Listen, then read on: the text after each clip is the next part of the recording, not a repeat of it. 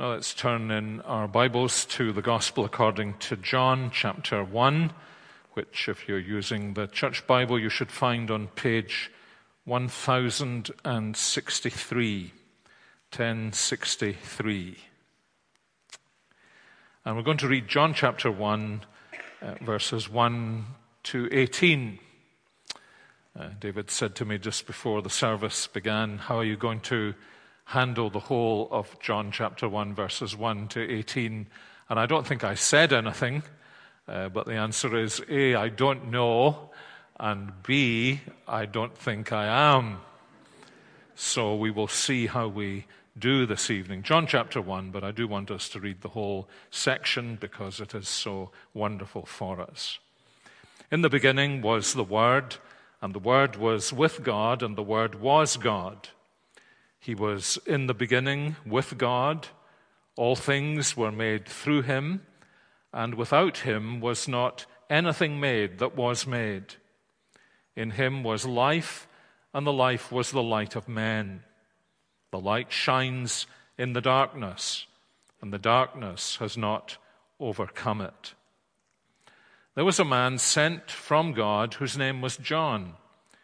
He came as a witness to bear witness about the light, that all might believe through him. He was not the light, but came to bear witness about the light. The true light, which lightens everyone, was coming into the world. He was in the world, and the world was made through him, yet the world did not know him. He came to his own, and his own people did not receive him. But all who did receive him, who believed in his name, he gave the right to become children of God, who were born not of blood, nor of the will of the flesh, nor of the will of man, but of God. And the Word became flesh and dwelt among us, and we have seen his glory glory as of the only Son from the Father, full of grace and truth. John, that is John the Baptist, bore witness about him and cried out, This was he of whom I said, He who comes after me ranks before me, because he was before me. And from his fullness we have all received grace upon grace. For the law was given through Moses Grace and truth came through, and this is the first time he's mentioned his name, Jesus Christ. No one has ever seen God, the only God who is at the Father's side. He has made him known. Well, in St. Peter's, if it looks like, sounds like, and might just be like the beginning of a new series, then it might just be the beginning of a new series uh, based, uh, however we discover it, in the weeks that unfold on the gospel according to John. And so, by way of introduction this evening, not accustomed to reading John chapter 1 unless it's Christmas time, perhaps let me say a number of things that will help us to understand what John is actually doing in these opening 18 verses. Usually, described as the prologue to the gospel. And described as the prologue because John's gospel is structured in a very interesting way. It begins with a lengthy introduction here, verses 1 to 18, and it concludes in chapter 21 with a kind of appendix. The gospel actually reaches a climax at the end of chapter 20. The story really begins, in a sense, in verse 19 of chapter 1 and ends at the end of uh, chapter 20, but it's bookended by an introduction, this prologue on the one hand, and then by a very interesting narrative, especially about uh, Simon Peter and John, whom I take to be the author of the gospel right at the end. And it's divided into two sections chapters 1 to 12, chapters 13 to 21. Uh, chapters 1 to 12, often described as the book of signs, because the narrative is punctuated in a very interesting way by Jesus doing signs, what elsewhere are called miracles. They are thought of as signs. They point to Jesus and they help to explain who Jesus is. And then chapters 13 to the end of the gospel, sometimes described as the book of glory, where we, in a sense, are given a, a glimpse into the soul of the Lord Jesus and to his glorification, which in John's gospel takes place through the cross. The Son of Man is glorified through his death and his resurrection. And so there are these two sections the book of signs that point to Jesus, the book of glory that bring us into the very heart of the Jesus to whom the signs are pointing. It is, of course, the same Jesus about whom we read in the other three Gospels. But it's Jesus from a different point of view. You know, the first three Gospels are often referred to as the synoptic Gospels because the, the Gospel writers seem to stand in the same place as they describe Jesus. Uh, they may even have used the same materials. One Gospel writer familiar with the writings of another Gospel writer, but by and large, they, they take the same point of view about Jesus. It's the same Jesus that John describes, but when we, when we read through John's gospel, we learn things that aren't in the other gospels, and we're, we're, we feel, I think every Christian feels that he or she is taken into a more intimate knowledge and understanding of Jesus. Uh, we seem to be taken more inside Jesus. Actually, I don't think the difference has ever been better expressed than it was by John Calvin, with whom we're more familiar from the morning sermons than we happen to be from the evening sermons. John Calvin puts it like this in his introduction to John's Gospel. He says, We could say the other Gospel writers, Matthew, Mark, and Luke, show us Christ's body, but John shows us Christ's soul. And that really is the case. Indeed, to the extent that in John's gospel, Jesus speaks so much more about himself, about who he is, even about what it feels like to be him. And that's part of the explanation of why we have more than three gospels. If we only had the first three gospels, we would know a wonderful Savior but because we also have John's gospel, we have a, an even deeper appreciation of how wonderful this Savior, the Lord Jesus, is.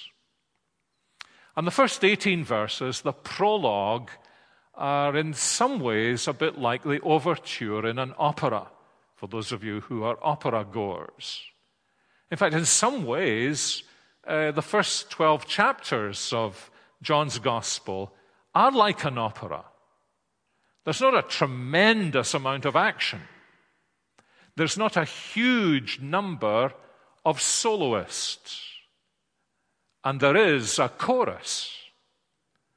And there is a kind of dialogue takes place uh, between these soloists who are witnesses to Jesus Christ of several different kinds and the chorus, the surrounding people who are trying to work out who Jesus is and often speaking critically of him. And just like the overture in an opera uh, begins to introduce us to the musical themes that will appear in the rest of the opera, this is exactly what John does. It's a very interesting thing, actually. Every single art form there is in the world has its origin in the art forms of God. It's a, actually, whatever art form you may be interested in or engage in, that's a really interesting and important thing to know. that you can trace the patterns and the origins back to the revelation of God. And of course, that's how it is, because He is the creator of all things. Uh, people speak today about inventors, don't they? But at the end of the day, nobody really creates anything. All we do is discover the resources that the Lord has embedded in the created order. So that nobody is a creator. God is determined to make clear to us nobody creates. However much a technologist or a scientist might think he has uh, he, has, he is the one who has discovered. No, he's just been listening to the record that God has been playing. The greatness does not lie in the scientist who has made the discovery, but in the God who made the discovery possible. Not in the technician who has employed chemicals or noticed physical properties that enable us for example, to send men to the moon. The real wonder is that God has embedded in the created order. Uh, he, has, he is a father who gives his children a start and then says, Now explore it a little and find out what I've hidden in the world. And this is not insignificant because John says, in a sense, if you could trace the lines from anything in the cosmos back to their origin, you would find that that origin is none other than the Lord Jesus Christ. Which, of course, is why the Christian has nothing to fear from the world, nothing to fear from scientific enterprise or investigation, because at the end of the day, all that we can investigate, all that we can ever discover is what the Creator originally put there. And the glory of being a Christian believer, and this is one of John's points, is that the one who has become our Savior is actually the one who was originally the Creator. All things were made through him. And this is why it is so fitting that the one who was the creator should come to his creation in order to remake that creation. Ultimately, in John's experience, you remember in the vision he has in the book of Revelation on the Isle of Patmos, so to remake that creation, that there will be a new heavens and a new earth in which righteousness will dwell, in which everything will work again properly. Well, let's dip in a little to this prologue to John's Gospel and notice, uh, depending on how time flies, which it always does when you're preaching, uh, we'll go as far as we're able uh, this evening. The first thing that you would obviously notice in John's Gospel is it starts in a different place from the other Gospels. Actually, all the Gospels start in a different place, don't they? Matthew's Gospel essentially goes back to Abraham and traces the roots of Jesus back to Abraham, perhaps because it was written for Jewish people. Mark's Gospel, now, Mark was probably younger than Matthew, and uh, his uh, personality comes out. Uh, because he was the secretary of Simon Peter, and Simon Peter's personality comes out in Mark's gospel. What's the characteristic of Peter? Peter's always in a hurry, he's always in a rush. And so Mark doesn't bother with the first 30 years of Jesus' life. Suddenly, he's in a hurry to get you to the gospel. And so he begins uh, when Jesus is 30 years old misses out the, the first 30 years. If you only had Mark's gospel, you would know nothing about Jesus' birth or his early life.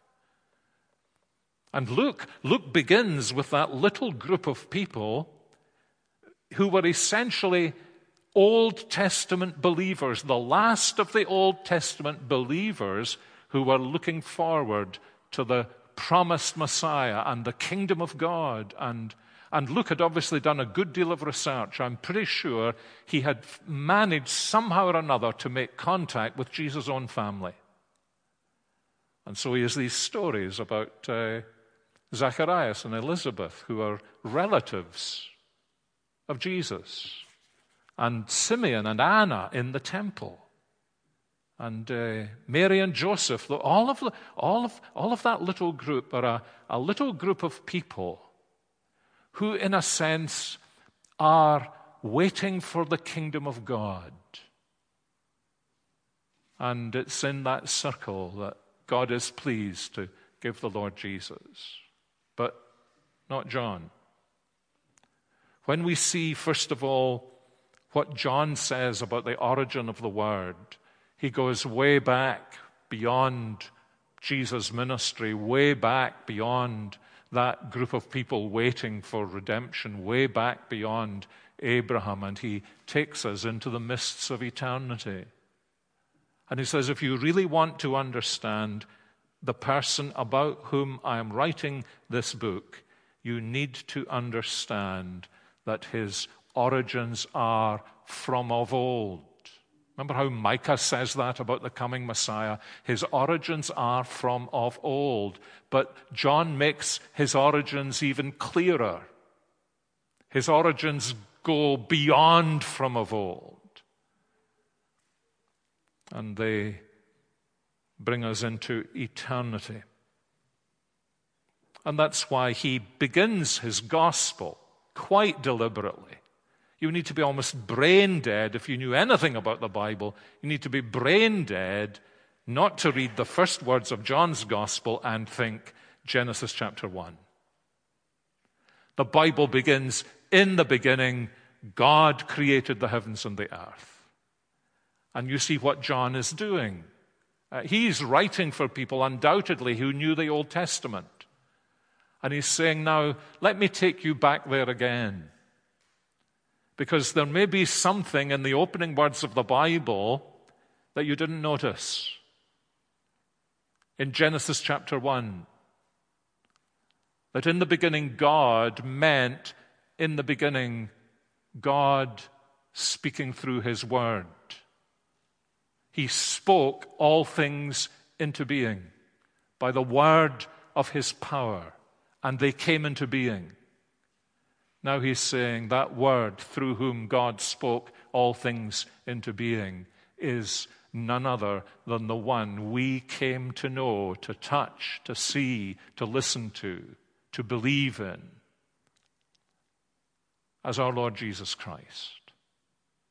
And so, towards the end of the gospel, he's going to say in John chapter 20, right at the very end, I want you to understand why it is that I've written all of these things about the Lord Jesus. And the reason is quite simply so that you will come to believe in him and to understand who he really is.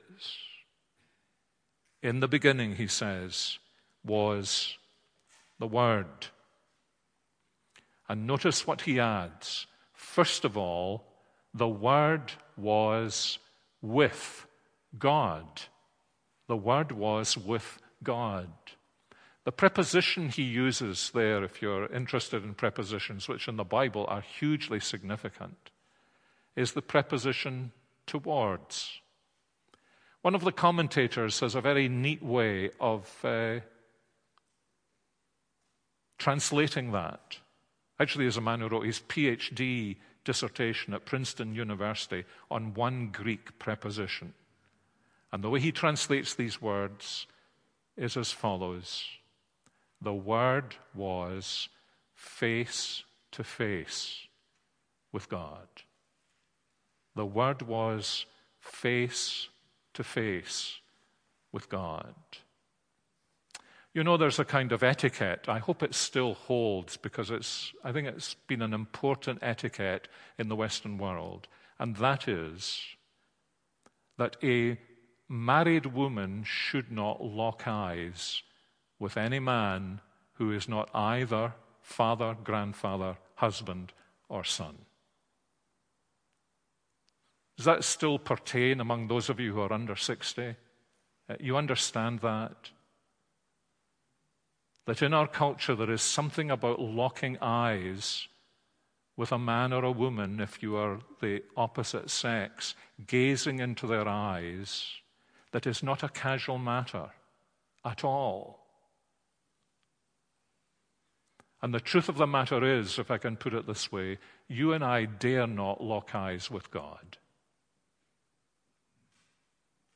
If you know anything about yourself and your own heart, and you can kind of fast forward yourself from here and now to standing in the presence of the Lord Jesus Christ, I think I can guarantee you the first thing that you will do by nature is to look down and to be ashamed. You wouldn't dream of locking eyes with him. He is too pure, too holy. Remember how in Isaiah 6, we're given this amazing vision that Isaiah had of, of he's, he is in the heavenly temple and he sees these creatures that have six wings. Six wings. I'm looking forward to meeting these six winged creatures. And he tells us exactly what they were doing with their wings. And they were flying with only two of them. You only need two wings, I think, don't you? Aeroplanes don't have six wings. You just need two wings to fly. Keep your balance there. And then the two wings are covering their feet, which is, remember, Moses, take your shoes off your feet. This is holy ground. It's a symbol that they sense they're in the presence of the holy God. Now, what's important to grasp about these creatures is, my friends, they have never sinned. They have never sinned. But they cover their faces in the presence of God. They do not lock eyes with God. They cover their faces. Why do they do that if they've never sinned? I mean, why are they not able to kind of fly into the presence of God and, hello there, you know, we're here? Well, because they know who He is. And what that vision teaches us is this kind of stunning fact that created holiness, these strange creatures, created holiness can feel that it might disintegrate in the presence of uncreated holiness. There is an intensity. And so they, they are always crying. Apparently, they never get bored saying, Holy, holy, holy is the Lord of hosts. The whole earth is the fullness of his glory. Now, why do they not get bored saying that? Imagine next Sunday, David comes in and says, We're going to try something today. We're just going to say holy. We're going to be like seraphim today. We're all going to say holy, and for the next hour and a quarter, we're all going to say holy. And you know, eventually, after 10 minutes, some of us are no longer saying holy, 15 minutes, you know, there's a few left. Then people start to leave. Then some of us lie down exhausted, and uh, it's only the most determined who's going to be standing, or she's standing on her feet saying, I'm going to see this to the end. David said we'd do it for another 15 years. Why are they not bored? Well, why is, a, why is a man not bored telling his wife that he loves her after five minutes of marriage? 10 minutes of marriage, 10 years of marriage, 30 years of marriage, 40 years of marriage, 50 years of marriage, 60 years of marriage. Why is he not bored with her? Because he knows every time he says, I love you, he's still not got to the bottom of why it is that he loves her or what it is about her that draws out his love. And that's the same with God. That's why eternity will not be boring. That's why God's holiness is not boring. It's almost as though these seraphim are they're, they're chanting holy, and then it dawns on, boy, he really is holy. And so they say it again. It's drawn out of them by who he is. And all the while they veil their faces. Um, I don't know if the wings of heavenly creatures are porous and you can, you know, you, you get a little glimpse, but you, you see what the picture is saying but not the word. Just these opening words are telling us this one is different. This one belongs to an entirely different category of being, even from these seraphim that surround the throne. And he lives forever face to face with God, locking eyes with God, looking into the eyes of God. Is there, don't put your hand up. Is there anyone in the room who's just recently, as they say, fallen in love? I don't know why they use the verb fallen in, fall in love with somebody. Or can you remember falling in love? Remember falling in love? What did you want to do? You know, was, was, the, was, the, was the quintessence of falling in love that you wanted to play squash with her? That's, remove that man, he's laughing far too loudly. I can tell you it's not. Uh, my wife played squash for our university, and the last thing I was going to do was play squash with her. That would have, that would have given me no opportunity for the future. No, you, you just want to be with her, don't you? You just want to look at her. Isn't it one of the most amazing things in the world that people who aren't very attractive fall in love with each other and think the other person is really absolutely fascinating and lovely? And here's, here is the, here's the ultimate perfection of that that in the presence of this infinitely holy God, the Word is one who can gaze into his face. And if I can put it this way, because this is a description of the Father and the Son, the Son finds his Father endlessly lovable and endlessly fascinating. And then he adds what is actually the logical implication of that, but just in case we didn't draw the logical conclusion, he says, In the beginning was the Word, and the Word was with God, and the Word was God. And this, of course, is this, of course, is introducing us to this is introducing us to the like the key to the Old Testament. Has it ever struck you that the, the apostles do not seem to have been taken totally by surprise by Jesus' teaching about the Trinity? Uh, has that ever struck you? You know, they, they don't seem to get, uh, they, they don't even ask the kinds of questions that theologians have asked for the last 2,000 years. How do we put all this together? Why are they not utterly shocked? Because they didn't see what Jesus was teaching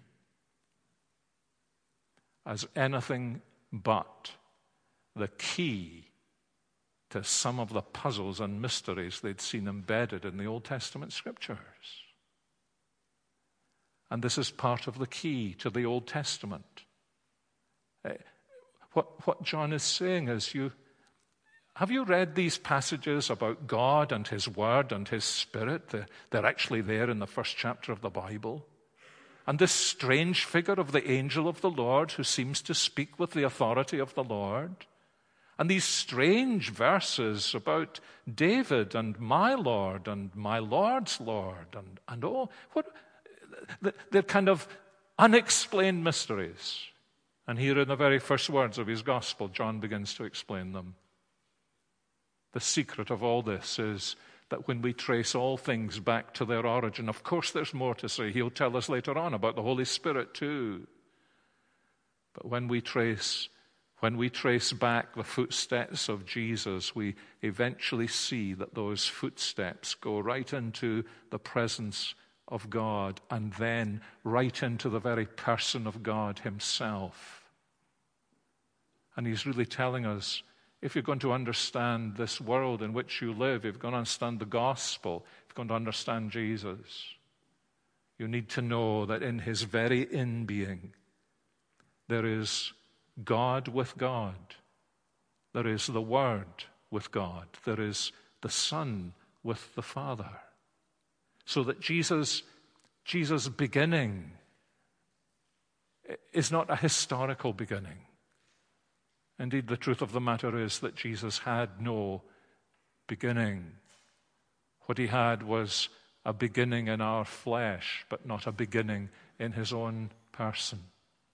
so that when you come to know Jesus, and this is the point that he is really making, when you come to know Jesus, you have been brought into contact with the secret of the cosmos, the secret of all things. And he's going to go on to explain that in what follows. How it's for this reason that Jesus comes, as he says, from the very bosom of the Father. It's for that reason that we find ultimate light for our darkness in Jesus and ultimate life for our death in Jesus. And to those of us who are Christians, uh, in a way, one of the things this is saying, which I'm sure all of us who are Christians have discovered, is that coming to know Jesus is a far bigger deal than we imagined when we first came to know him. Most of us, we come. Why do we come? We, we come because we realize we need a Savior, and John's Gospel is full of Jesus as a Savior. But John is saying, That's the story I'm going to tell you. I'm going to tell you all this so that you may believe in him and so that you may have eternal life.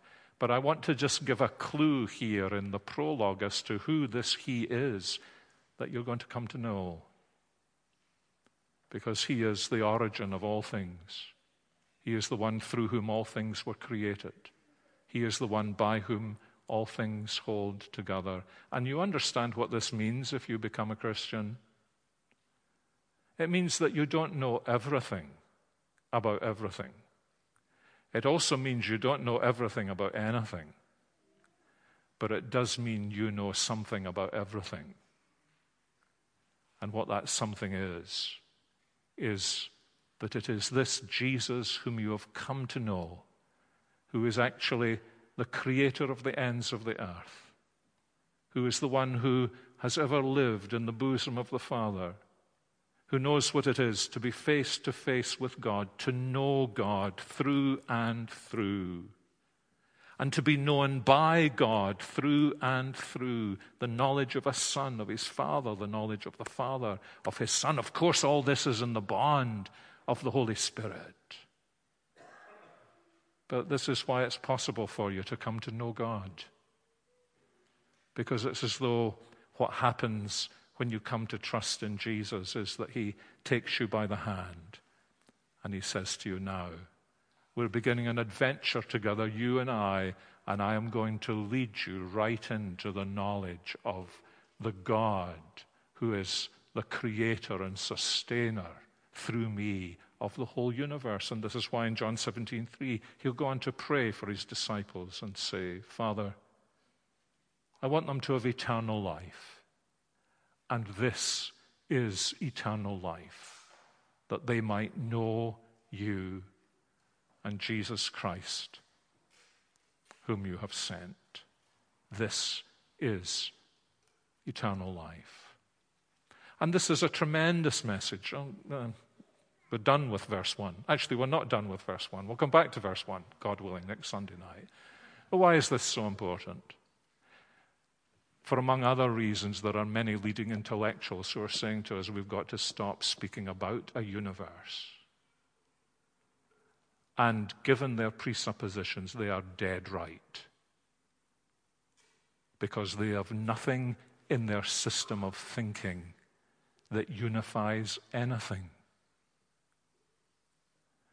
And so, this is you see, this is the reason why some of the greatest intellectuals in history and some of the greatest scientists of the present day, eh, what they have been looking for is something that will unify everything, but it mustn't be God and it mustn't be Christ. It mustn't be.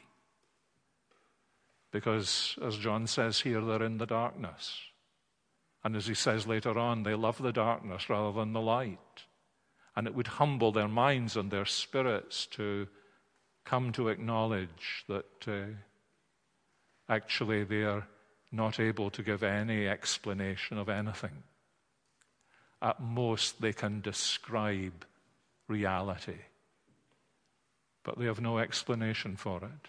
Isn't that the case? Isn't it amazing how many brilliant scientists have believed? How did things come into being? Big Bang. Big Bang. Now they're arguing about that just now.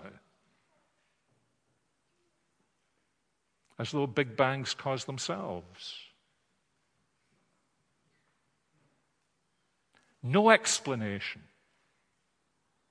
And here is the confidence that John gives to the simplest believer. I may not be able to understand all their mathematical formula, but I've come to know the one upon whom those mathematical formula depend. And that's everything. I had an amazingly learned colleague who had done a Harvard PhD in mathematics and had a PhD in theology, just a brilliant uh, minded man. And I remember him giving the faculty of the seminary where I taught uh, a post sabbatical presentation, which was the price you paid for having six months to go and write a book. And uh, very brilliant people in the room. He puts up in a in a PowerPoint presentation this kind of mass of mathematical symbols. And we all burst out laughing, even those who had some knowledge of mathematics. He says, Look, he says, look at that. Look at that. he said, That. That's the formula for the Milky Way. And then immediately, when the word way was coming out of his mouth, the next PowerPoint picture came up a Hubble telescope picture. He said, That is the Milky Way. And you see, there's all the difference in the world, isn't there? One is a metaphorical description of a reality that uses humanly invented symbols to try to describe, but even in the process of giving the description, reduces the reality. And here I am as a you know, I better not tell you about my prowess in mathematics. And I'm sitting there thinking that's gobbledygook. I couldn't converse with the people who write that kind of stuff on the board. But then the Milky Way itself goes up in this picture. And I think to think that I know the one who created this, and that the one through whom this was created and is sustained, as John says here, from being face to face with God has taken our human nature in order to be face to face with us, in order that by His grace we might be taken to the place where we too can gaze into the face of the Creator of the universe and say, And He is my Father. And that's how he, he kind of comes to a conclusion, doesn't he? He says, No one has ever seen God, but the only God who is at the Father's side, he has made him known. Well, that's our greatest privilege as Christians, isn't it? To know God, and therefore to know something about everything, and to know that his hand is upon our lives. And if we're not Christians, it's the most important thing we could come to realize that we, we don't actually know God. And therefore, no matter how much we know about everything, we don't really understand anything. Because at the end of the day, there's nothing to unify our understanding. So that the humblest Christian believer is in a safer and better place than the most brilliant scientist or philosopher who has never bowed the knee to the Lord Jesus Christ. Well, after tonight, you're thinking the series on John's Gospel is going to be a long series on the prologue to John's Gospel. So we're on an adventure together. Let's pray. Our Heavenly Father, we thank you this evening for your presence with us that we sense when we read your word that you yourself are the one who has spoken this word. And as, as we learn in the scriptures, that you are speaking to us through it. And we pray as your Holy Spirit applies this word to us and to our different situations and circumstances, that, that no matter what we do in life, where we are in life, how our lives are going, that as you yourself speak to us, we, may be conscious that since you are the creator of all things and the one who has given the Son, who is able to gaze into your face and truly and fully knows you and is able truly and fully to make you known, that wherever we are, whatever is happening to us, we are well anchored into eternity because we know the one who is our Father through Jesus Christ. So help us. We pray to live this out during the week. We pray in Jesus' name. Amen.